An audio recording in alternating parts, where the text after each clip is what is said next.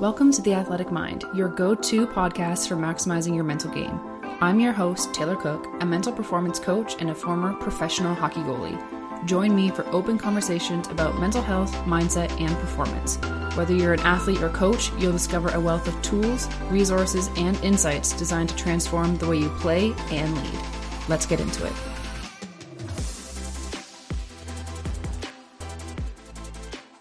Hello, everybody. Welcome back to another week, another episode of the Athletic Mind podcast. I'm your host, Taylor Cook, and this episode's pre-game warm-up walkthrough is going to be really quick because I'm joined by a special guest today and I want to make sure that we jump right into it. So, as always, if you have not left a rating and review for the podcast, whether you are a longtime listener or a new listener, whether you listen on Apple or Spotify, it does not matter. Please please take a minute of your time to go ahead and leave the rating or review. This really does help the podcast grow and reach new listeners just like you and that is my entire mission with this podcast is to be able to help athletes and coaches reach that next level. And and as I mentioned before on previous episodes, um, working on getting more active on social and engaging with all of you listeners. So, if you do not already follow my personal account, uh, please do so. You can do that by following at Taylor B Cook underscore on Instagram and TikTok. Um, I'm going to be removing the Athletic Mind Pod Instagram. It's just way too much to be able to be posting on multiple different channels when I can just post everything through one and make my life easier. And yes.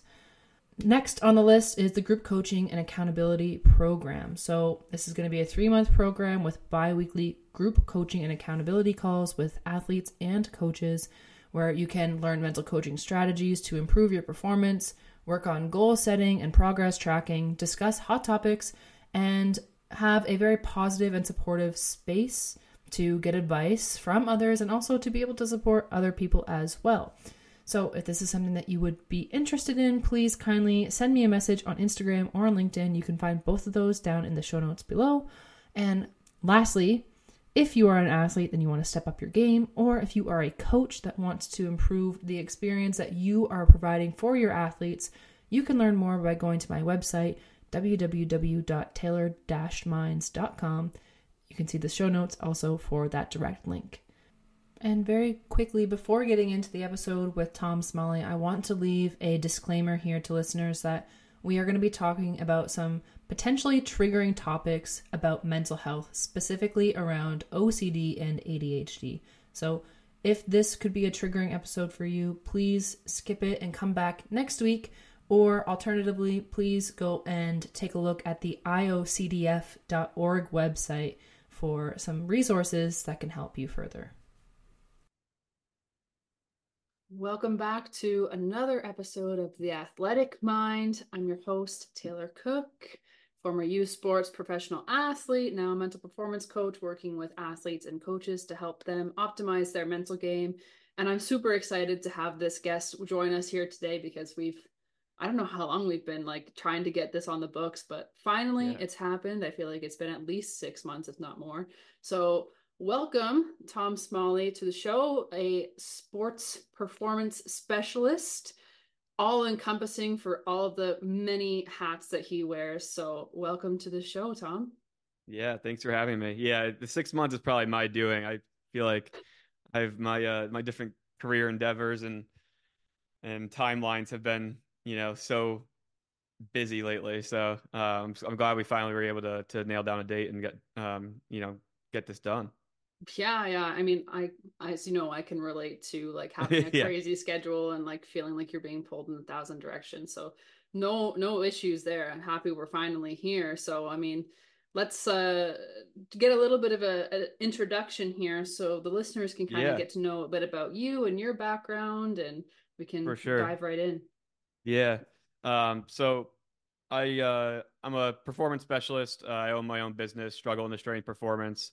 Um and then I also am a per, uh, performance success consultant for Volt Athletics um, as well. So that uh, uh, you know I'm able to run my, my my business on the side, and then also be doing work for Volt um, in human performance. Um, I was a college strength coach, you know, through and through for five years. Um, worked at four different universities, and then um, was director of health and performance at a private facility for two years, mainly working with with high level uh, basketball players and uh, volleyball players. So, um, you know, been been around. I mean, crazy to say, but over a thousand athletes now, and um, you know, I've worked with a you know everybody from ten year olds to you know NBA players, and you know, so it definitely uh, it's cool to see that range and and see how to optimize performance and in different areas of and different time periods of life. Um, and then obviously, I am a huge mental health advocate. Um, had my own mental health journey. Uh, was diagnosed with OCD, um, which is heavily heavily stigmatized, and um, was diagnosed with OCD when I was 16 years old. Um, went into intensive treatment. Um, was suffering from suicidal ideation and um, you know come came out from the other side of that and and became a, a lead advocate for the International OCD Foundation. Um, so you know there's a lot of different avenues, like you said, the, the different hats I wear, and a lot of it has been trying to you know my main goal in, in my career is to bridge the gap between physical and mental health. You know that's mm-hmm. that's always been the goal for me is to to bridge those two and show the importance of how how they're how they're you know they're synchronous with the, and synchronized with each other. Mm-hmm. Well, absolutely, absolutely, and that, that goes without saying. I feel like this is definitely the the place to talk about those right, exactly, things, right? Like, right. the mind body connection is real. Absolutely, they impact one another one hundred percent. There's no no question about it. Um, but I love the fact that like you have so many things kind of on the go, and you have like your own performance business and you're working with another place like where are you actually based out of just so like people have yeah. a, a, better understanding yeah right now i'm uh, i'm based out of albany albany new york so um like i mean i would call it central but anybody in the city will call it upstate um but albany new york right now um originally from connecticut uh i did actually i did my undergrad um in in psychology at siena college and then i got my master's um, in exercise and sports science from Merrimack in Boston. And Siena is in this area actually, so it was kind of like coming back to an area I was familiar with. Mm-hmm. Um, and I came back for that that position at the the, the private facility I was director of. So um, it was you know I've actually spent seven years here of my life, um, you know, between undergrad and the past three years. So um, you know, very familiar with the area, and it's been good to build those connections. But I also am excited to to you know eventually relocate and and grow my business uh, um, elsewhere and try to to take on people from all around the all around the nation. You know, hopefully outside the nation. That's kind of you know I I want to help however many people possible. That's definitely the the goal. Yeah, impact. That's what it sounds yeah. like. Absolutely. Yeah, definitely. Very cool. Definitely. Very cool. I mean, like you've kind of explained a little bit about like the type of people that you've been working with, where you've been working, but we haven't really mentioned about your own athletic endeavors because yeah. there is some. So let's get into yeah. a little bit. Yeah, definitely. Yeah, there is. I, I honestly just totally slipped my mind and mentioned that. Um, yeah, so I uh, I I was a football player. Um, you know, growing up and and played lacrosse, um, played basketball, and then when my OCD um really became debilitating and I couldn't leave the house and um you know, went into intensive treatment, I had to stop playing and just couldn't compete, um, which was obviously, you know, for a 16 year old, 17 year old that wants to play high school sports and wants to be that guy that, that you know, goes to play on to another level, um, was really, really uh, devastating for me. And then also, you know, seeing athletes take stuff for granted, you know, when I was a college strength coach, like I would have killed to be in their position, you know, competing at that level. Um, you know, and I always preach that like, you know, you have an opportunity. It is so it is so rare, right? Um, and I mean, you you would know Taylor, right? Like you were a professional athlete, right? So it's like just understanding like the hard work you put in to get there, like use it wisely. Um, mm-hmm. but yeah, so I, I, you know, eight years later, um, seven years later, I found um, kind of just stumbled into the sport of Olympic weightlifting. You know, I'd always trained and I was a strength coach, so I was strong. Um, but Olympic weightlifting is a super technique based sport. Um, it's uh, takes a thousand reps to really even understand how to to move your body the way we do. So um, I was really drawn to it, and a coach had found me um, in the area. Um, he had come by my facility just to talk shop, and then he was like, "Like, what do you do with all your strength?" And I was like, "I don't know. I just train every day, and you know, don't have any goals, and I just kind of like training." And it was kind of like, you know, that was it. I didn't know there was somewhere I could go with it, um, especially at age 23, you know, 24. Mm-hmm. Um, and so he was like, you know, let me coach you. And he was a national level coach, and and then he uh, he kind of got me started in the sport, started competing, and then um, he moved out west, but then hooked me up with his one of his best friends, who's who runs the weightlifting club that I'm a part of now, and has been he's Sam's been my coach for. He was also a national level level coach. Um, he's been my coach for two years now, um, and you know this past December we competed nationally for the first time, um, which was really exciting, and uh, just trying to take it as far as I can possibly take it. But it's been a it's almost been like a reclamation of my athletic career that I never got to have. Um, mm-hmm. And so people ask me like, "Oh, are you going to go to Olympics?" No, you know, I'll compete nationally and it's a high level, but like what Olympians do is like, you know, they're starting when they're age eight, nine, or 10, and they're so far ahead of where I like it's wild to make it to that level. Um, but it is super exciting to, you know, so people will be like, why do you take it so seriously? Um, because I love the pursuit of mastery. I love the pursuit of of something greater than myself. Um, I love the pursuit of of being of bettering myself and beating my my my own you know personal best. I love the feeling of of competing again that, that I never got to have. Right. Mm-hmm. So it definitely helps um, and drive that that desire for sure. Wow, I'm like this whole thought of of getting into weightlifting at eight years old. That's actually a thing. Yeah, it's wild. Yeah. So if you go to like um you know European countries, Middle Eastern countries, uh, Asia, Asian countries, um, they have a barbell in their hands at eight years old. It's like it's like the equivalent of like how our kids in the U.S. are like playing soccer or, um, you know, playing baseball or or or hockey, right? They're just like it's second nature to them, right? Yeah. And from I a mean... physiological standpoint, like people think that's dangerous, but it's really not. It's actually super healthy because it's increasing their bone density. It's it's teaching them. It's improving their mobility and their and their ability to to move in end ranges of motion. Like it's super beneficial.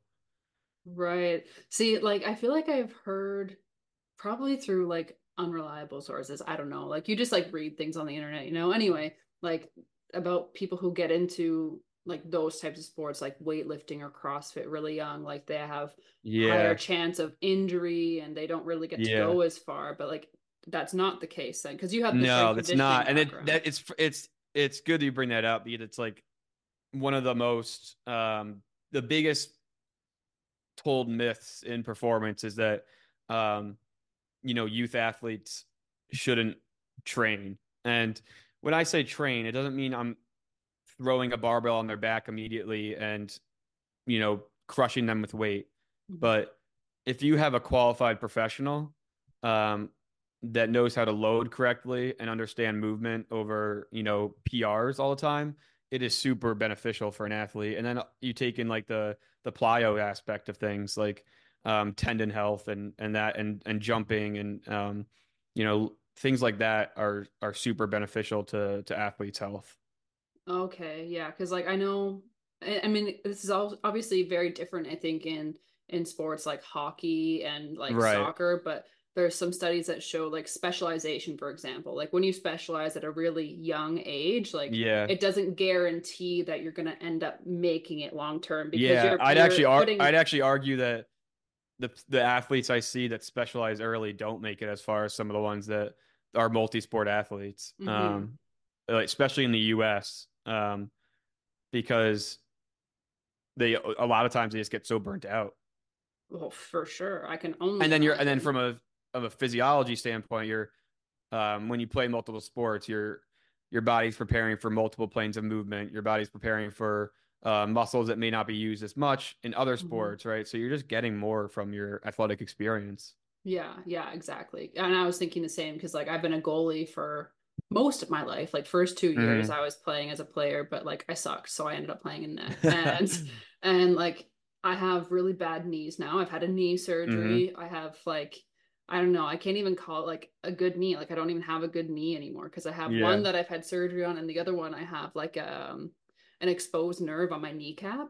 So like, there's no winning. Yeah, just painful. Um, yeah. Yeah, but like I was also the person who was involved in a lot of different sports when I was younger too. So like yeah. any kind of school sports, like I was always there doing those on top of everything with hockey. So Right. I feel like that definitely mm, kind of made my athletic abilities a bit more varied in that sense, where it's Yeah, not like you're absolutely. just reusing the same like Same muscle right. groups and movements and kind of Yeah. the wear and tear, I guess, over Yeah, long hundred term. percent. Mhm. Yeah, absolutely. Yeah, it makes a huge difference.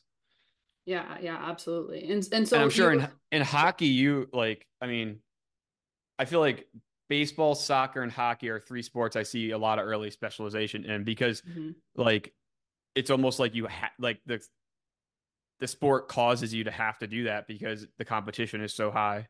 Yeah, yeah, exactly. And like especially coming from Southern Ontario in Canada, Right. like, that's like a hub of hockey, whether you're a guy or a girl. Like there's so much Right. competition there. Um Exactly. so oftentimes you will see like in hockey, people are specializing earlier. And Right. as like a performance coach, like I've had uh, quite a few parents come to me and they're like, you know, like we want our daughter to be more focused. And I'm like, your daughter's 13 years old. Mm, Like she right. needs to just enjoy the sport right now right. like don't focus about specializing don't like force her to be doing too much either because you know like you're gonna burn your kid out like it's Oh, great for them to be passionate about it and if they want to be there like that's great but they also need to start kind of emphasizing the importance of rest like rest is a weapon you need to make sure that you're utilizing that but also like if you take the fun out of it, no one's going to want to keep playing, which is also not a good thing. But if you're also Right. specializing them early, and like like I said, like this this person was 13 years old, and she already has like ligament issues in her knee Right. for example. I'm like, that's that's not a good sign. Like that's wear and tear. We need to be looking at that a little bit more and making sure like you are going to physio, making sure that you're taking the time to rest and recover, not like going from one sport to the next to the next to the next. Like Right. you're overloading yourself. It's not going to be helpful.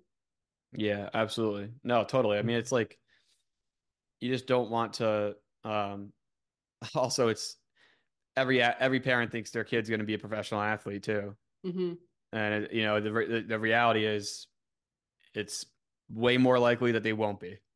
Yeah. And it's not to it's not to dash their dreams or or um you know be a downer, but it's like what's the return of investment of of pushing them, pushing them, pushing them until they have a breaking point just because you think they, you know, could be a a pro one day. You know, when hmm when you can't tell that at age 13. No, no, you can't. You really can't. Like, of course, you can see the potential that kids Right, have. exactly. Like, that's that's always going to be there, especially if you. It's not like I hate using the word talent because I don't think that that should be applicable, especially for kids at a younger age.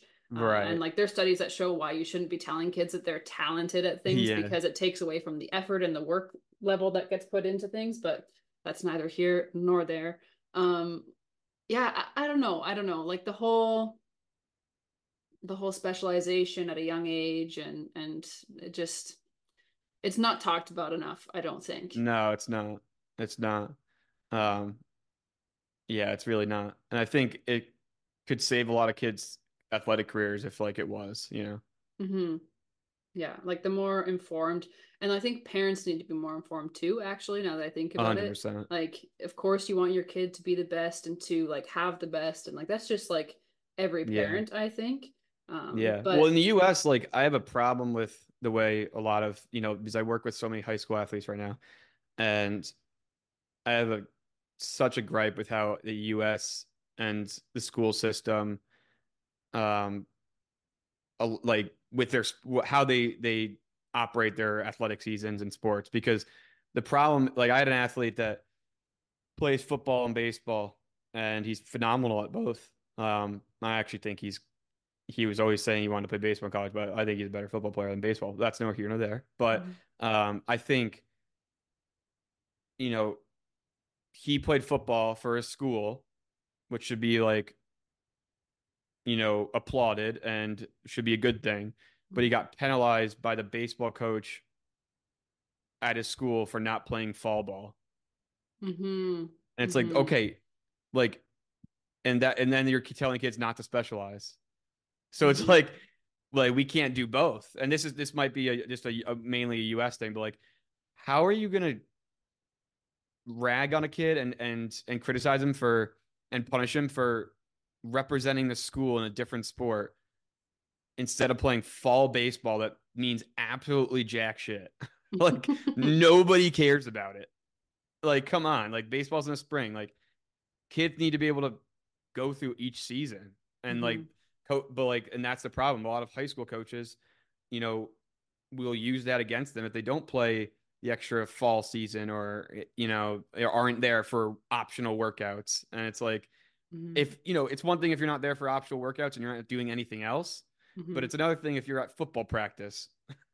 Yeah, that's that's a really good point actually. Like because I, I try You to think so- about this from the coach's perspective because I feel Right. like every coach is like, well, I want to make sure my athletes like they're showing up to practice that they're doing like Right. what they can and should be doing in order to be the best that they can be in this sport. Right. So like to a certain extent I kind of understand that perspective, but I feel again if they don't have the information of like kids at young ages, at least under the age of 16, playing Right. multiple sports is actually better for their overall Right. athletic performance. Like I think if you teach coaches these things and like if they're not taught them, one, why are they not being taught these things? Right, exactly. But to understand that this is actually going to be better Yeah. for them in the long run. So like don't definitely. penalize them for it. Like applaud them for it and just be happy Right. that you have athletes that are passionate enough to be here day in and day out. Right, exactly. Exactly. Yeah. Yeah, it's just a twofold problem. Like, you know, so that's why I always have trouble saying like don't specialize because like like it's my suggestion as a consultant and as a specialist not to specialize, to, to tell kids not to specialize, but also like I understand that a lot of kids get, you know, um punished or, you know, coaches will be passive aggressive because they didn't show up to something. And if they feel like they need to show up to that because of that, you know, that's not their fault. hmm Um, so I think it's a, it's a lot, you're right, like you said, it's a lot about coach education too. hmm But then it's all, you know, it all goes back to bringing in quality professionals and under like, you know, you're gonna. A lot of what I see, and especially in the U.S., is schools will spend thousands, hundreds of thousands, sometimes millions of dollars on facilities, but they won't invest anything in, in what who the who the person is running that facility or Mm-hmm. who the person is um, operating that facility and, and educating people. And I think like people, they need to invest in people way more than places um, and way more than facilities um, because that facility, you know, isn't gonna isn't gonna do much if the the kids aren't educated. well and if the coaches aren't educated the kids aren't going to be getting like the the best attention that they deserve Right. either right so like i think you i think you make a really good point there and like i feel like not enough places invest in their coaches i think back to some of like when i was younger for example i remember most of my coaches in the youth level like they were my teammates dads i don't know how Right. qualified they were to actually be A hundred coaching percent. us like i don't know hundred percent. maybe they were certified or maybe there was not any certifications at that point i have no Right. idea but i didn't Right. have an actual like good and okay this is like no shade to any of the youth coaches that i had but like i didn't have any real solid like goaltending coach until i was in Yeah. junior with a reputable Crazy. organization like up until that point i had like really awesome dads on the team that were People. like Yeah, people. they're just Yeah. like oh like here let me help you out with this or like you know Yeah. like kind of give me like those little pep talks and stuff and honestly Right. like those definitely go a long way like me at a young age for sure needed to have that and i really appreciate the fact that someone was willing to go that extra mile when it wasn't even Right. expected of them but that does not take away from my point of like we need to make sure that the people in the youth organizations especially are educated properly that way if you want to be producing like i mean that's like kind of, kind of the point right like you want your kids to have fun but the point of the organization is because we want to like pump out kids who can actually play the sport whether that's baseball hockey football soccer does not matter That's Right. that's that's the goal of of the organization as well. So For I mean, sure. For if, sure. if you teach Yeah. your coaches, it's good. Right. Yeah. I'm but I so it's crazy because I think the word coach, um, anybody thinks they can be a coach. And that's like, you know, not everybody thinks they can be a dentist. Not everybody thinks they can be a, a financial advisor, but like yeah. and it's like coach is a term where like anybody can wear that hat apparently.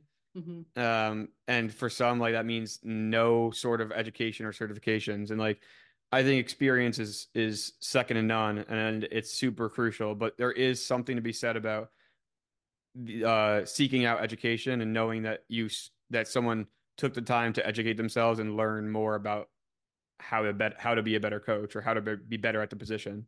hmm Yeah, absolutely. Yeah, that the whole coaching space in general is It's uh, it's pretty convoluted in that sense. I think. crazy. Uh, I think Yeah. in once you get to the higher levels, of course, it's much more regulated. So especially when it comes to like actually sports specific type coaching. Exactly. Um, but for for the most part, like anything in the youth. I mean, you go on ages, social media, there's- everybody's a coach.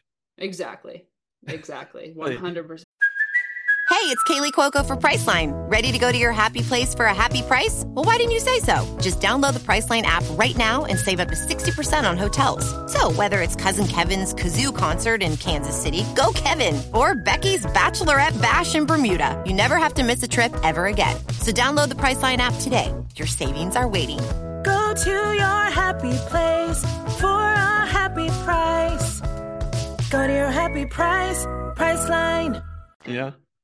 And now a quick word from our sponsor. Looking for a super offer for Super Bowl 58? DraftKings Sportsbook has you covered. New customers can bet on the big game and turn 5 bucks into 200 instantly in bonus bets. Tune in on February 11th for the big game between the Kansas City Chiefs and the San Francisco 49ers. Download the DraftKings Sportsbook app now and use code THPN. New customers can bet 5 bucks to get 200 instantly in bonus bets. Only on DraftKings Sportsbook, an official sports betting partner of Super Bowl 58 with code THPN. The crown is yours. Gambling problem? Call 1-800-GAMBLER or visit www.1800gambler.net. Please play responsibly.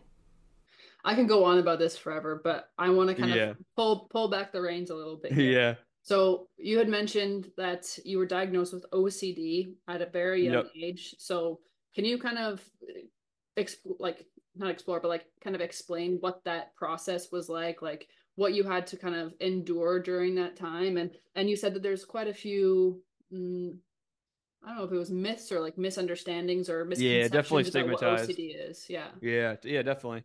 Um, yeah, so I mean, you know, as a kid, I was sh- I was struggling in school.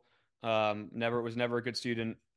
Honestly, I wasn't a great student until my master's degree, but um, I, you know, just would always be struggling and just um, was socially just uh, struggling as well, and just um, you know, when I got to my freshman year of high school, I think is when those the actual OCD symptoms really came out. Um, I have a comorbid diagnosis, so I have OCD and ADHD, um, and so, um, you know, I think OCD initially it became so debilitating when I was a freshman in high school, and um, you know, at the time, you know, it, it's you know that's ten year, 12, 13 years ago. I think it definitely in the past 10 years has become better in terms of education and stigma around OCD. But, you know, 12 years ago, 11 years ago, I had no idea what I was going through, you know, until I got the help, until I, you know, was got to such a low point. And um, OCD makes you feel isolated. It makes you feel like you're going crazy. Um, that, you know, because the whole basis around OCD is you have a, a, a lack of a, a certain uh, of serotonin in your brain and or you have you know a, a lack of a chemical in your brain and, and it causes that you know fight or flight to be um, elevated all the time and be on all the time. And you and in return the what you get with OCD is obsessions and compulsions. The obsessions are intrusive thoughts that you know are so disturbing that you're like I can't believe I'm even thinking about this so when you don't know like that it's diagnosed OCD, and you and you're and you're not you don't have the help yet and you Mhm. haven't been tested yet it's like you know you think you're like a terrible person and you Mhm. think like you, because you can decipher that the thoughts are super wrong and super irrational and you don't want them but they feel real enough that they pull you in and, and keep you in an anxiety loop all all day Mhm. um and so you know for a while uh, you know I'll, you know I'll share some of my thoughts so like I have a lot of my intrusive thoughts are centered around like um like just losing control and hurting somebody Mhm. and like I would never ever do that. All right. But if I said that out loud, somebody would be like, arrest this man. All right. They'd be Mhm. like, who the hell is like make somebody somebody, you know, check him in to the hospital. Like he's he's insane, right? Mhm. But when you have OCD, like those thoughts are super common, and it doesn't mean you're going to act on them. And it's and it's it's not like a it's like a real thought. It's an irrational. th- It's one of your intrusive thoughts. Mhm. Um, another example would be like, I was I was always deathly afraid um, that my uh, parents would die in a car accident, and it felt so real. Every anytime they'd go out, like I'd I'd be absolutely paranoid. Mhm. Um, my brother was in school at the time at Michigan, so he was flying back and forth home, and when he would come visit, and same thing for him. I was worried his plane would go down, and I would do every I would check the airlines and you know is the updates on the plane over and over again Mhm. until he reached his destination. But um, with the intrusive thoughts, the way OCD wants you to cope with them is the compulsions. So compulsions could be mental, like counting and um, you know doing things in multiples, or you know for me like my my safe number was five, so I would do. I mean, at first it was 14 and it kind of changed over time. So I would do things in 14s. Now I do things in fives. Why? I don't know. Just a number I, you know, I, that my mind chose. Mhm. Um, and so you get stuck in feeding these these obsessive thoughts with using the coping mechanisms that your compulsions provide, and it ends up taking hours and hours and hours of your day away. Um, you know, at my worst, I was doing about 14 hours of compulsions a day. So, you know, you think about that, right? 14 hours. You got that means you have 10 hours to do everything else in your life. 10 hours to sleep, 10 hours to um to sleep, play sports, have a social life, get ac academic work done. Um any like sort of extracurricular I did outside of sports. 10 hours the rest of the you know the rest of the day to get that to get those things done. So it's you know it's it's it's impossible, right? Right. Um, and that at that at that point, I was pretty much like you know housebound and just a, a, mess. You know, I didn't Mhm. see the point in living, um, and didn't see the, the a a life that was that was worth it to me. And um, you know, that's when I finally was like, "Mom, I need help. Like, I'm gonna Mhm. kill myself. Like, I I I'm- I I I need help." Mhm. Um, and I mean, I can't imagine what it was like to hear that as a parent. Um, you know, I don't think I've truly reflected on that until like the past couple years. Is like, man, that's that is like, you know, that is the one that is one of the only things you don't want to hear as a parent. You know, like Mhm. that is super super tough. Um, so my you know my dad and mom were give, give deserve their flowers for and my brother for the way they supported me, and it was not easy for them, and there were a lot of rough spots in that um, where our family could have crumbled for sure Mhm. um, but they didn't, and so I'm I'm super fortunate for that. But uh, essentially, like the the therapy that you OCD therapy is super super specialized. So it's exposure response therapy. It's a form of CBT or cognitive behavioral therapy, and um, essentially what saved me was the ERP and the the combination of ERP therapy and, and medication. Um, and the the therapy is essentially facing your intrusive thought head on and accepting the reality that it could happen and sitting with the discomfort of that until it wears off. So initially, you know, you make a hierarchy of like what what thought would be the toughest to to to deal with like in that in that manner.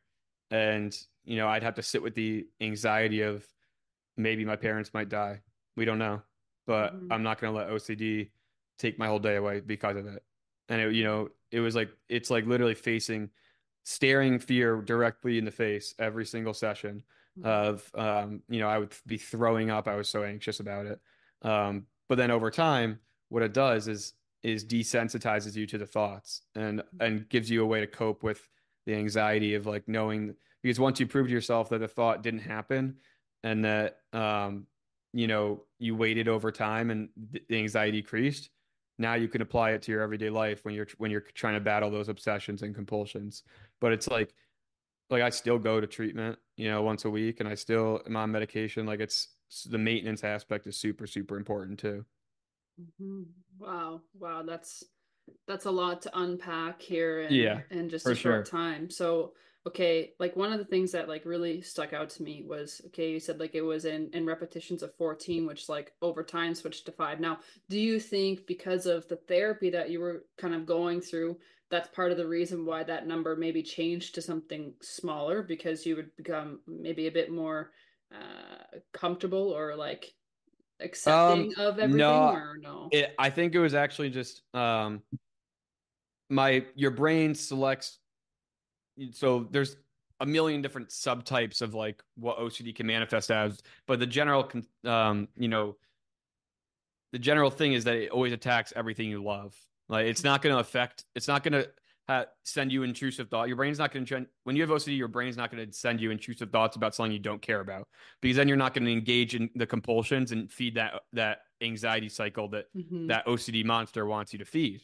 Um, so 14 was was uh my high school basketball number, so that's probably why I chose that one. And then five, um, I've always well, I always love the number five. I don't know why, but like it was like a um it might be because of like being neurodivergent, just like the the the way it looks, the way it feels. Like that was that was always like one of my safe numbers. So like Mhm. I think it's more so like how my brain was wrapped around those numbers. Mhm. Um, what therapy did help me was with was not doing things in those numbers and and living with the uncertainty of one of my intrusive thoughts happening or you know um you know going about my day with knowing that I didn't um engage in those behaviors um Mhm. because they can be super super detrimental um Mhm. and you know a lot of them could be could be super harmful too um you know I I think about like I've you know when I was I've been in positions where you know I've self-harmed and had to do it in in multiples right? And then if you can't stop what happens right? Um and that's when it gets super super dangerous. Um so I think it um you know as a while ago but I think it's super super important to hi- highlight that that it could be dangerous behaviors too. So I think um it's it's tough to to grasp. And obviously like when I set when I tell people I have OCD and it's gotten so much better and obviously I'm super public about it. I mean like if you search like I'm never out like out of that spotlight now because if you search OCD my name that's the first thing that comes up right the way I've advocated and, and be, been a public speaker about it Mhm. um you know at conferences and schools and stuff and on my podcast so I think it definitely is um provided that awareness around like OCD isn't just some like you're not just washing your hands or or being Mhm. or you you don't like things in a straight line um you know like that's that's what people think OCD is but like it's super debilitating and not not that right? There's there's sometimes in true uh compulsions a- around hand washing. And Mhm. some of the people that I know that that do those that have those type of compulsions what what's advertised uh, in the media what these people go through is 10 times worse. They're washing their hands so they fucking bleed yeah. right? And it's Mhm. and like that's what people need to realize. Like it's not enjoyable. Nothing about having ocd is enjoyable right? Mhm. you'll see like Khloé Kardashian for example like will be like oh like here's my ocd clean series and like i'm, I'm gonna organize my closet today Mhm. and she's like so happy to be organizing her closet nobody that's doing that with ocd is enjoying that Mhm. because they're having intrusive thoughts that their family's gonna f- die in a car accident and if they don't do this it's like you're being held hostage Mhm. and if you don't do something, you know, you're going to lose people you love or you're going to or something bad's going to happen in your life like the net if you don't do something. So it's like being held hostage by your brain. Um so like that's what what people really understand is that like it's like saying someone with bipolar disorder likes that to have different moods. Like Yeah, nobody likes that. They don't yeah, I, I didn't choose this. it. yeah yeah Right, exactly. So, um, you know, a big, big thing for me has been trying to to educate and just lead with that awareness and lead with education. And you know, a lot early on it was tough because it was like I was frustrated that people didn't understand, but then I also just realized like it's innocent ignorance, man. Like it's Mhm. been like this way for so long of of being stigmatized in the media Mhm. that now we have to flip the script and just edu- educate. And there's a chance like the awareness of it and and the education portion and and the destigmatiz like the destigmatization of it won't even be done by the time I'm not on this earth, right? Like it takes Mhm. gener like a generation, years to to make that sustainable change for for a disorder. It's not going to happen overnight. So, Mhm. um, you know, but that's what I want my legacy to be is is that, you know, I change the way people look at it. Yeah, well, it's it's enlightening what you just said, and on, honestly, like what I'm what I'm about to say probably does not even compare to like what you just described, but I feel like like you were saying, you know, like in in media they misportray like what this actually Mhm. is, and like when people say, oh, like that's like I have OCD about like these things, it's like it Right. feels good to do these things, but like like it needs to be done that way, right? But Right. and I'm only saying this now because like I watch Big Bang Theory a lot. And Yeah. like Sheldon, for example, like he Yeah. always knocks three times, like has to knock three Yeah. times. And if not, like he gets like like shaking, like anxious about it. And Yeah. there's like I remember one episode where he was saying like when I don't do these things, like it makes me feel like I want to like claw the skin off of my face. Yeah, you want to crawl like, out of your skin. not it's not Honestly, enjoyable. Big Bang Theory is actually like like I like how they represented his OCD. Like that was one of the the the few shows and like portrayals that I was like, man, like this actually like could educate some people. Like this is like not a bad portrayal of OCD comparatively to other other things. You know what I mean? Like Mhm.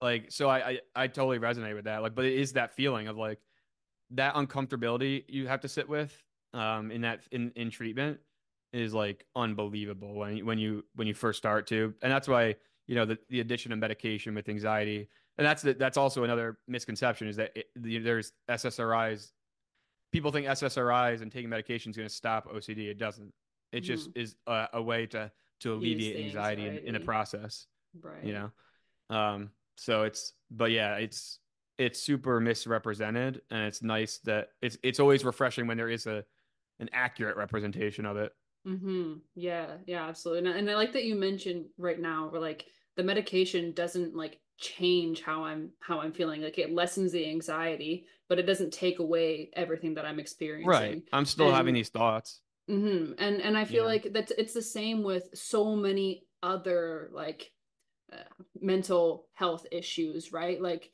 so for example, when I think to my own experience, like I had some pretty bad anxiety when I was at university, for Mhm. example, and I like let it get way out of hand to the point where it was like if I received like a negative text message from someone, like it was triggered and I was like shaking, crying, like could not focus on anything, was just like very, very uh, anxious until I had like a concrete understanding of what was going on.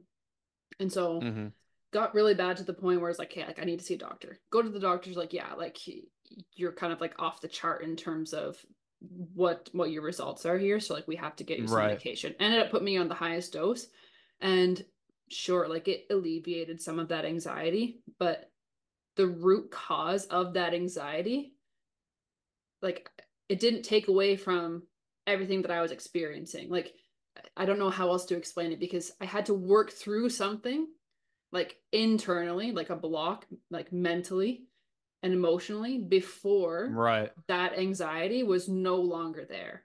So like Right. of course some people do have like chronic lifetime sort of anxieties. This one was Yeah. something that was caused by my environment and Right. because I was not dealing with some of my internal problems, right it was getting worse and worse and worse and because I wasn't leaving that environment, that's why it was Yeah. so so debilitating at that time for sure now looking back of course like i have like 2020 hindsight you know like i, I, I understand everything but at the moment like you know, i was going through it i don't understand what's going on why is this happening to me i'd like wake up in the middle of the night like just panicked all of a sudden like right no no purpose no reason behind it really just because Yeah. and i feel like that's It's the worst feeling, too. yeah and it's not necessarily like the whole problem with western medicine because yeah I'm I'm not the person to take away from the impact that medication can have for people who do suffer from some of these more debilitating mental sure. health issues. But a lot of the times it's because we're not dealing with shit inside and Oh, we're yeah, letting definitely. it build up, build up, and then you're just basically trying to put a band-aid on a bullet hole, you Yeah. know? Like it doesn't work that way. Right. Yeah, right, right. Exactly. And I so like, when people ask me about like that's why I always lead with ERP, the combination of ERP and medication saved my life. hmm Um but ERP first. hmm The treat the because that is ha- that's rewiring your brain. That's Yeah. that's the what that's learning how to that's learning coping methods. That's you know learning how to manage your emotions and you I like that that's way more it's way more work, right? hmm way more work on yourself and people are scared of that it's out of your comfort zone Yeah. but eh, that's the only way you really see that unbelievable improvement hmm Yeah. if you really once wanna take back your life. hmm And it's Yeah. like there for the long term. Like, like you're Right. rewiring it for the rest of your life. to be able to cope for the rest of my life to be able to have a life that's worth living hmm Yeah, exactly. Wow, I'm I'm super happy that we're having this conversation. That's I'm happy to like be able to bring this type of information to people because honestly, like had we never talked and had we never met, like I would maybe have also been very like ignorant to the fact that like this is not Right. necessarily what people are experiencing the way right. yeah definitely. I mean like my you know my mom and dad are the biggest advocates now and we'll always call people out like my mom will probably be in a grocery store line and like if she heard someone say i'm so ocd she's gonna turn around and like educate them and i Mhm. love that about her it's awesome but like they would even admit like they probably used the term i'm so ocd before i had before we knew what it was and before i went through all of this Mhm. before i was diagnosed because that's how it was portrayed Mm-hmm. Yeah, yeah, absolutely. But now it's time to to break the perception and Yeah, to enlighten absolutely. the world as to what this actually is. Yeah. right exactly And so I know was it in the beginning of December you had a competition and when we had Yeah. last spoke you said that you were not allowed to take your medication. yeah this is actually really really good timing Yeah. because uh yeah so i um you know regional meets that are that are not national and set up by the governing bo- body like the IWF and the and USAW like I I could take my medication I won't be tested or anything but um you know one of my medications SSRI is is clear um they don't like that's that's totally allowed and then the other one is Adderall um which is a stimulant and they stimulants are banned um Mhm. in, in in competition so you have to get a, a therapeutic a therapeutic use exemption from the USADA, the, the U.S. Uh, doping agency or anti-doping agency, and um, the process is extensive. Um, Mhm. But it's super ironic that we're talking today because um, after my third time of sending it in and and them asking for more information, it actually got approved on Wednesday. But um, which is awesome, awesome. Um, that being said, you know, I competed without it at my first national competition and um, relapsed pretty hard two weeks before I was off it. I was off my met my Adderall and I couldn't. I just it was you know it's something you, when something's prescribed for you to function daily Mhm. and then they take it away, like Yeah. I mean the withdrawal was insane. You know, so it was like um, it was probably the hardest competition I've ever done. Um, it was a combination of one being on the national stage for the first time, Mhm. um, and being on a national platform, and then two, like training and lifting and and competing without medication that I that I use daily to function. It's not like it's something that I'm like sometimes I want to take. It's something that I literally am medically prescribed by a psychiatrist every day, Mhm. right? So, Yeah. um, you know, I, I compete in the adaptive division. I, I'm an adaptive athlete, um, and I think like I wanted to highlight that whole process, mainly again because of education. Like you're going to push people away from even trying to compete if they have to go off their meds, right? Mhm. Like, and I have a deep appreciation for what the USADA does to keep the sport clean. I think it's Mhm. awesome, and it's you know it's a driving force behind why the sport's going to remain in the Olympics. But if you're trying to level the playing field and, and make an adaptive division for people with disabilities, how are you going to take away what they need? Yeah. Yeah. You know, it's like- It's like so you're trying to level the playing field, but then you're also going to make me be at a disadvantage. Doesn't doesn't add up, right? So Mhm.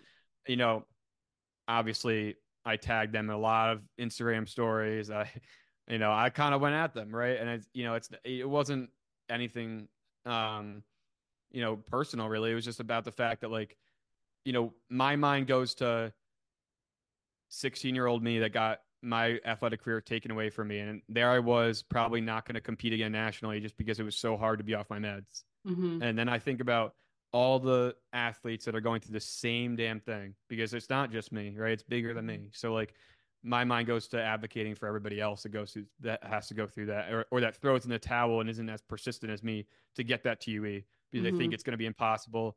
Um, and you know, there's there's some things that you know I brought up that aren't allowed, like asking for session notes and and certain things. So I think highlighting that and um, you know, but it's it's ironic because it was it was approved last week, and then um, uh, Tammy uh, Hansen, who's the elite education director, um, was phenomenal today and actually calling me and asking for feedback, um, which I like was.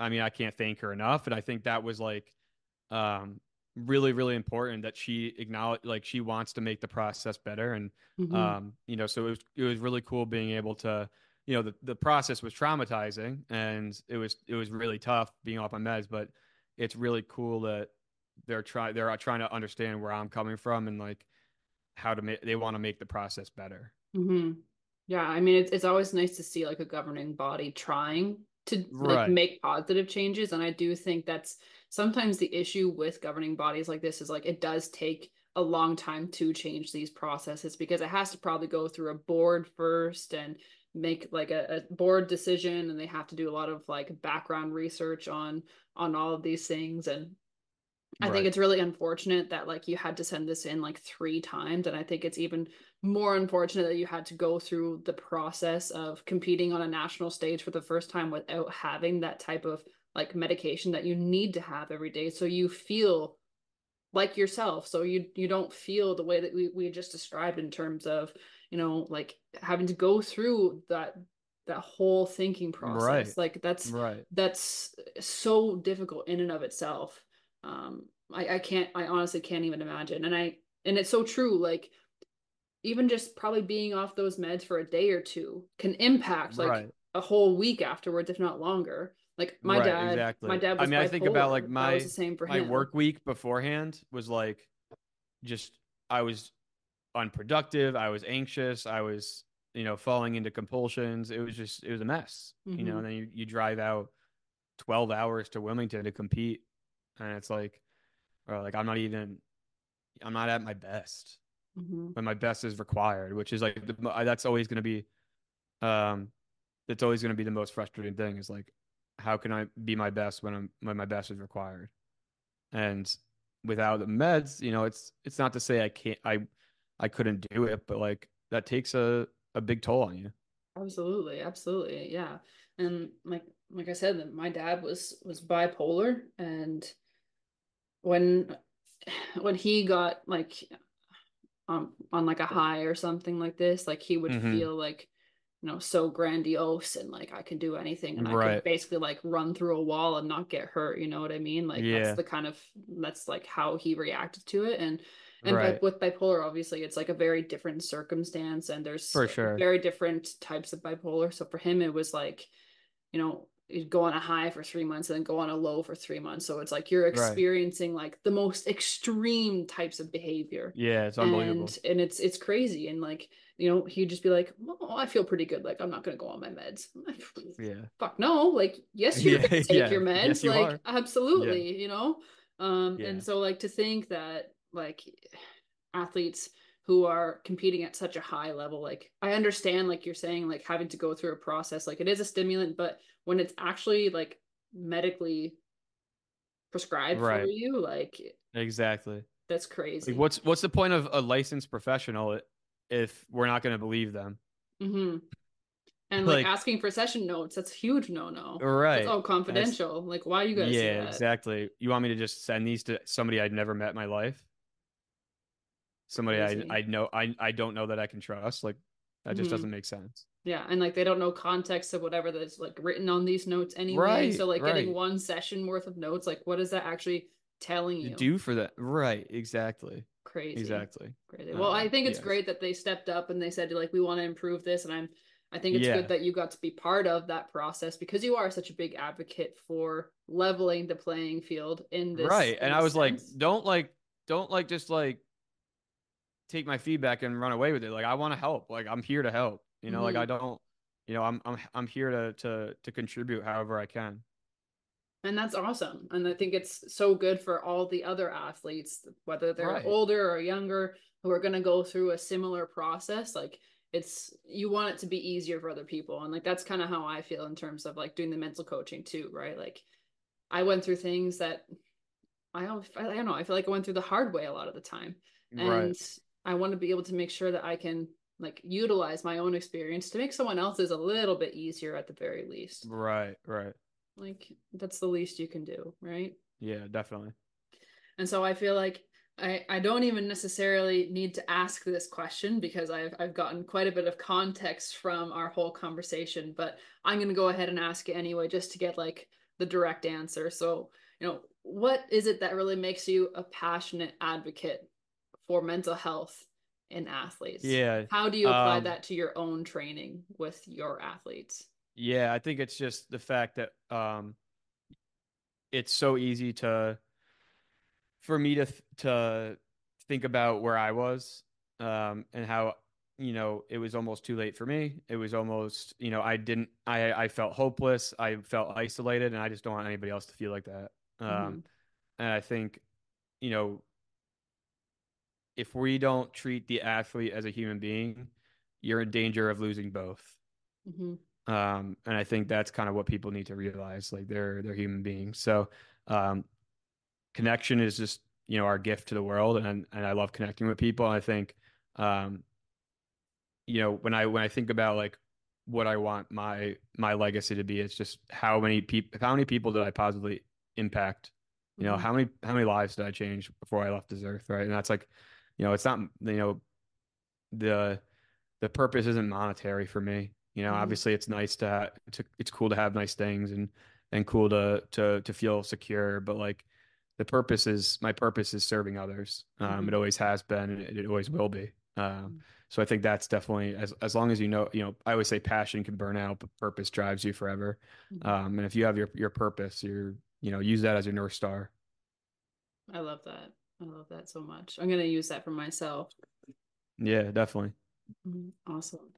Well, I mean, we've been talking a lot about mental health, specifically OCD, little ADHD. Uh, for anyone who is listening, do you have any sort of like resources that you would recommend being obviously Yeah. this experience yourself? And Definitely. Uh, I mean, IOCDF.org um, is the International OCD Foundation's hub for all resources um, regarding finding treatment, regarding uh, information about what OCD is. Um, and uh, it's just, you know, you're going to find everything you need there. So um, definitely would uh, would go to IOCDF.org. Okay, perfect. I'll make sure to link that in the show notes so anyone Yeah. who's listening, they can just quickly drop down and, and go and take a look if they feel that it For might be a, a good resource for them to uh, explore a little bit further. Yeah. And then uh, my website is struggleintostrength.com. And so um, I have a bunch of mental health resources attached to a, a tab there too um, that Mhm. could also direct them to, to the IOCDF as well. Perfect, perfect. So I can link that too, and that like kind of leads me into, you know, the the final closing statements for this episode. So uh obviously it's been really great to have you here, Tom. I'm super happy that we finally got a chance to do this and shed some light on the mental health, more specifically in OCD. Uh, I think it's it's really great what you're doing and the, everything that you have going on. So all that being said, like it's really important that our listeners are able to be able to contact you if they have questions or they want to talk or anything like this. So For sure. uh, feel free to drop all your information now, and I can link everything in the show notes afterwards. yeah, my Instagram is I'm super active on Instagram. My Instagram's at, at Iron T Smalls, and um, you know, my I'll I'll send you my email if you want Mhm. To um if you want to link that too. So I'm uh there's also a contact form on my website. Um, so I'm always available. Um, I always try to get back to people within you know 24 hours. So um, you know, whatever I can do to, to help and make that change, that's what I'm trying to do.